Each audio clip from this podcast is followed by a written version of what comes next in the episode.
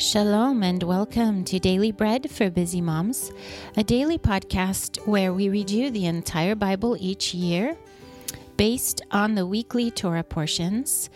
This is our seventh cycle of reading together, and so if you're new, I welcome you, and we're so happy that you could join us. And for those of you who have been listening a long time, it is such a privilege and a blessing for us to be able to read the scriptures for you. My name is Johanna, and I'll be your reader today.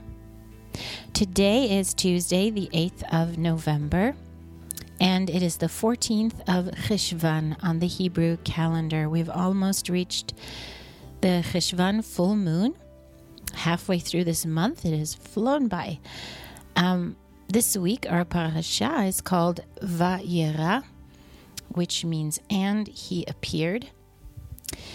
And today's portion out of the Torah, which is the first section we will read, is Genesis nineteen, verses one through twenty. Before we begin our readings, let's take a moment first to bless God and thank Him for His word. Blessed are you, Lord our God, King of the universe, who gives the Torah of truth and the good news of salvation to His people, Israel, and to all peoples through His Son, Yeshua, the Messiah, our Master. The two angels came to Sodom at evening. Lot sat in the gate of Sodom. Lot saw them and rose up to meet them, and he bowed himself with his face to the earth, and he said, "See now, my lords, please come into your servant's house, stay all night, wash your feet, and you can rise up early and go on your way." They said, "No, but we will stay in the street all night." But he urged them greatly, and they came in with him and entered his house. And he made them a feast and baked matzah, and they ate. But before they lay down, the men of the city, the men of Sodom, surrounded the house, both young and old, all the people from every quarter. They called to Lot and said to him, "Where are the men who came in to you this night? Bring them out to us, that we may have sex with them." Lot went out to them through the door, and shut the door after himself, and said, "Please, my brothers, do not act so wickedly. See now, I have two virgin daughters. Please let me bring them out to you, and you may do to them what seems good to you. Only do not do anything to these men, because they have come under the shadow of my roof." They said, "Stand back." Then they said, "This one fellow came in to live as a foreigner, and he appoints himself a judge. Now we will deal worse with you than with them." Then they pressed hard on the man Lot, and came near to break the door. But the men reached out their hand, and brought Lot into the house to them, and shut the door. They struck the men who were at the door of the house with blindness, both small and great, so that they wearied themselves to find the door. Then the men said to Lot, "Do you have anybody else here, sons-in-law, your sons, your daughters, and whomever you have in the city? Bring them out of the place, for we will destroy this place, because the outcry against them has grown so great before the Lord, that the Lord has sent us to destroy it." So Lot went out and spoke to his sons-in-law, who were pledged to marry his daughters, and said, "Get up, get out of this place, for the Lord will destroy the city." But he seemed to his sons-in-law to be joking. When the morning came, then the angels hurried Lot, saying, "Get up, take your wife and your two daughters who are here, lest you be consumed in the iniquity of the city." But he lingered, and the men grabbed his hand, his wife's hand, and his two daughters' hands, the Lord being merciful to him. And they took him out, and set him outside of the city. It came to pass, when they had taken them out, that he said, "Escape for your life. Do not look behind you, and do not stay anywhere in the plain. Escape to the mountains, lest you be consumed." Lot said to them, "Oh, not so, my lords. See now, your servant has found favor in your sight, and you have magnified your loving kindness, which you have shown to me in saving my life. I cannot escape to the mountain, lest evil overtake me and I die. See now, this city is near to flee to, and it is a little one. Oh, let me escape there. Is it not a little one? And my soul will live." That was Genesis nineteen, one through twenty. Our portion today from the prophets, and we'll be starting a new book, and we will be reading Judges chapter one. Now it happened after the death of Yehoshua that the sons of Israel asked of the Lord, saying, "Who should go up for us to fight against the Canaanites, to fight against them?" The Lord said, "Yehudah shall go up. Behold, I have delivered the land into his hand." And Yehudah said to Shimon his brother, "Come up with me into my lot, that we may fight against the Canaanites, and I likewise will go with you into your lot." So Shimon went with him. Yehudah went up, and the Lord delivered the Canaanites and the Perizzites into their hand. And they struck ten thousand men in Bezek. They found Adonibezek in Bezek, and they fought against him. They struck the Canaanites and the Perizzites. But Adonibezek fled, and they pursued him, caught him, and cut off his thumbs and his big toes. And Adonibezek said, "Seventy kings, having their thumbs and their big toes cut off, scavenged under my table. As I have done, so God has done to me." And they brought him to Jerusalem, and he died there. The children of Yehudah fought against Yerushalayim, took it, struck it with the edge of the sword, and set the city on fire. After that, the children of Yehudah went down to fight against the Canaanites, who lived in the hill country, and in the south, and in the lowland. Yehudah went against the Canaanites who lived in Cheshvan. The name of Cheshvan before that was Kiryat Arba. They struck Sheshai, Achiman, and Talmai. From there he went against the inhabitants of Devir. The name of Devir before that was Kiryat Sefer. Kalev said, "I will give Achsa, my daughter, as wife to the man who strikes Kiryat Sefer and takes it." And Othniel, the son of Kenaz, Caleb's younger brother, took it, so he gave him Achsa, his daughter, as wife. When she came, she got him to ask her father for a field. She got off her donkey, and Caleb said to her, "What would you like?" And she said to him, "Give me a blessing, because you have set me in the land of the south. Give me also springs of water." Then Caleb gave her the upper springs and the lower springs. The children of the Kenite, Moshe's brother-in-law, went up out of the city of palm trees with the children of Yehudah into the wilderness of Yehudah, which is in the south of Arad, and they went and lived with the people. Yehudah went with Shimon his brother, and they struck the Canaanites who inhabited Tzfat, and utterly destroyed it. The name of the city was called Hormah. Also Yehudah took Gaza with its border, and Ashkelon with its border, and Ekron with its border. The Lord was with Yehudah, and drove out the inhabitants of the hill country, for he could not drive out the inhabitants of the valley, because they had chariots of iron. They gave Cheshvan to Caleb, as Moshe had said, and he drove out the three sons of Anak out of there. But the children of Binyamin did not drive out the Jebusites, who inhabited Yerushalayim. But the Jebusites dwell with the children of Binyamin in Yerushalayim to this day. The house of Yosef also went up against Bethel, and the Lord was with them. The house of Yosef sent to spy out Bethel, the name of the city before, that was Luz. The watchers saw a man come out of the city, and they said to him, "Please show us the entrance into the city, and we will deal kindly with you." And he showed them the entrance into the city, and they struck the city with the edge of the sword, but they let the man and all his family go. The man went into the land of the Hittites, built a city, and called its name Luz, which, which is its name to this day.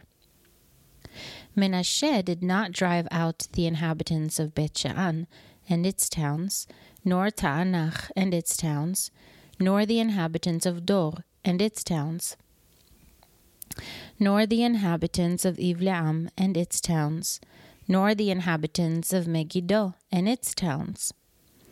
But the Canaanites would dwell in that land. When Israel had grown strong, they put the Canaanites to forced labor, and did not utterly drive them out. Ephraim did not drive out the Canaanites who lived in Gezer, but the Canaanites lived in Gezer among them. Zvulun did not drive out the inhabitants of Kitron, nor the inhabitants of Nahalol, but the Canaanites lived among them and became subject to forced labor. Asher did not drive out the inhabitants of Akko, nor the inhabitants of Sidon, nor of Achlav, nor of Achaziv, nor of Chelba, nor of Afik, nor of Rechov, but the Asherites lived among the Canaanites, the inhabitants of the land, for they did not drive them out. Naphtali did not drive out the inhabitants of Bet Shemesh, nor the inhabitants of Bet Anat, but he lived among the Canaanites, the inhabitants of the land. Nevertheless, the inhabitants of Bet Shemesh and of Bet Anat became subject to forced labor. The Amorites forced the children of Dan into the hill country, for they would not allow them to come down to the valley. But the Amorites would dwell in Mount Heres, in Ayalon, and in Sha'alvim. Yet the hand of the house of Yosef prevailed, so that they became subject to forced labor. And the border of the Amorites was from the ascent of Akravim, from the rock and upward. That was Judges chapter one, or Shoftim chapter one. Our portion today from the writings is Psalm twenty-six. By David. Judge me, Lord, for I have walked in my integrity, for I have trusted in the Lord. I shall not falter. Examine me, Lord, and prove me. Try my heart and my mind. For your loving kindness is before my eyes, and I have walked in your truth. I have not sat with deceitful men, neither will I go in with hypocrites. I hate the assembly of evildoers, and will not sit with the wicked. I will also wash my hands in innocence, so I will go about your altar, Lord, that I may make the voice of thanksgiving to be heard, and tell of all your wondrous deeds. Lord, I love the habitation of your house, the place where your glory dwells. Do not gather my soul with sinners, nor my life with bloodthirsty men, in whose hands is wickedness. Their right hand is full of bribes. But as for me, I will walk in my integrity. Redeem me and be merciful to me. My foot stands in an even place. In the congregations, I will bless the Lord. That was Psalm twenty-six. And now our portion from the Apostles today is Matthew eighteen. In that hour the disciples came to Yeshua, saying, "Who then is greatest in the kingdom of heaven?" Yeshua called a little child to himself, and set him in the middle of them, and said, "Amen, I tell you, unless you turn and become as little children, you will in no way enter the kingdom of heaven. Whoever therefore humbles himself as this little child is the greatest in the kingdom of heaven. Whoever receives one such little child in my name receives me. But whoever causes one of these little ones who believe in me to stumble, it would be better for him if a huge millstone were hung around his neck and that he were sunk into the depths of the sea. Woe to the world because of occasions of stumbling, for it must be that the occasions come, but woe to that person through whom the occasion comes. If your hand or your foot causes you to stumble, cut it off and cast it from you. It is better for you to enter into life maimed or crippled, rather than having two hands or two feet to be cast into the eternal fire. If your eye causes you to stumble, pluck it out and cast it from you. It is better for you to enter into life with one eye, rather than having two eyes to be cast into the Gehinnom of fire. See that you do not despise one of these little ones, for I tell you that in heaven their angels always see the face of my Father who is in heaven. For the Son of Man came to save that which was lost. What do you think? If a man has one hundred sheep, and one of them goes astray, does he not leave the ninety-nine, go to the mountains, and seek that which has gone astray? If he finds it, amen, I tell you, he rejoices over it more than over the ninety-nine which have not gone astray. Even so, it is not the will of your Father who is in heaven that one of these little ones should perish. If your brother sins against you, go, show him his fault between you and him alone.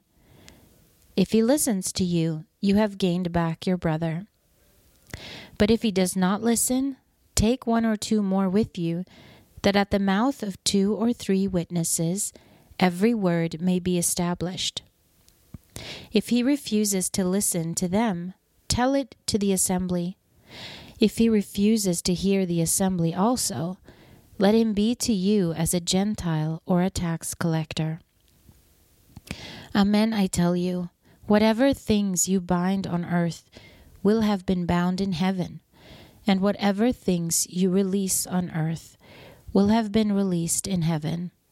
Again, assuredly, I tell you, that if two of you will agree on earth concerning anything that they will ask, it will be done for them by my Father who is in heaven. For where two or three are gathered together in my name, there I am in the middle of them. Then Peter came and said to him, Lord, how often shall my brother sin against me and I forgive him? Until seven times? Yeshua said to him, I do not tell you until seven times, but until seventy times seven. Therefore the kingdom of heaven is like a certain king, who wanted to reconcile accounts with his servants. When he had begun to reconcile, one was brought to him who owed him ten thousand talents. But because he could not pay, his Lord commanded him to be sold, with his wife, his children, and all that he had, and payment to be made. So the servant therefore fell down and knelt before him, saying, Lord, have patience with me, and I will repay you all. The Lord of that servant, being moved with compassion, released him and forgave him the debt. But that servant went out and found one of his fellow servants who owed him one hundred denarii. And he grabbed him and took him by the throat, saying, Pay me what you owe. So his fellow servant fell down at his feet and begged him, saying, Have patience with me, and I will repay you. And he would not, but went and cast him into prison until he should pay back that which was due. When his fellow servants saw what was done, they were exceedingly sorry, and came and told their Lord all that was done. Then his Lord called him in and said to him, You wicked servant, I forgave you all that debt because you begged me. Should you not also have had mercy on your fellow servant, even as I had mercy on you? His Lord was angry and delivered him to the tormentors until he should pay all that was due to him. So my heavenly Father will also do to you, if you do not each forgive your brother from your hearts for his misdeeds." That was Matthew eighteen, and it concludes the readings for this episode. If you are reading through the Apostles twice this year, you'll read Second John one today also. Before I let you go, I wanted to mention something to all of you. A while back, um, Amy wrote and asked us all to pray for Isaiah, a little boy with cancer, um, who had not been given much hope. And so I heard back from her, and she says, "Hello, ladies. I want to give you an update about Isaiah that I just received today. The doctors and all the specialists say a miracle has been done. They gave this little boy no hope, and today they told his parents the cancer is gone. They're all amazed. The parents know where the healing came from and are praising God. And so they thank you for prayers and ask for continued prayer for um, no side effects from the high doses of chemo that he went through. His body cast came off, and the x-rays show no disease anywhere." And then um, she says also that after that, they found out that they need to continue treatments because of the high return rate with that type of cancer. So please continue to pray that the chemo won't affect his organs and that the healing would be completed. What a miracle. And um, I just want to encourage you, when you finish listening to this episode, if you could thank God for the miracle he has done and that he would continue to complete the healing for Isaiah.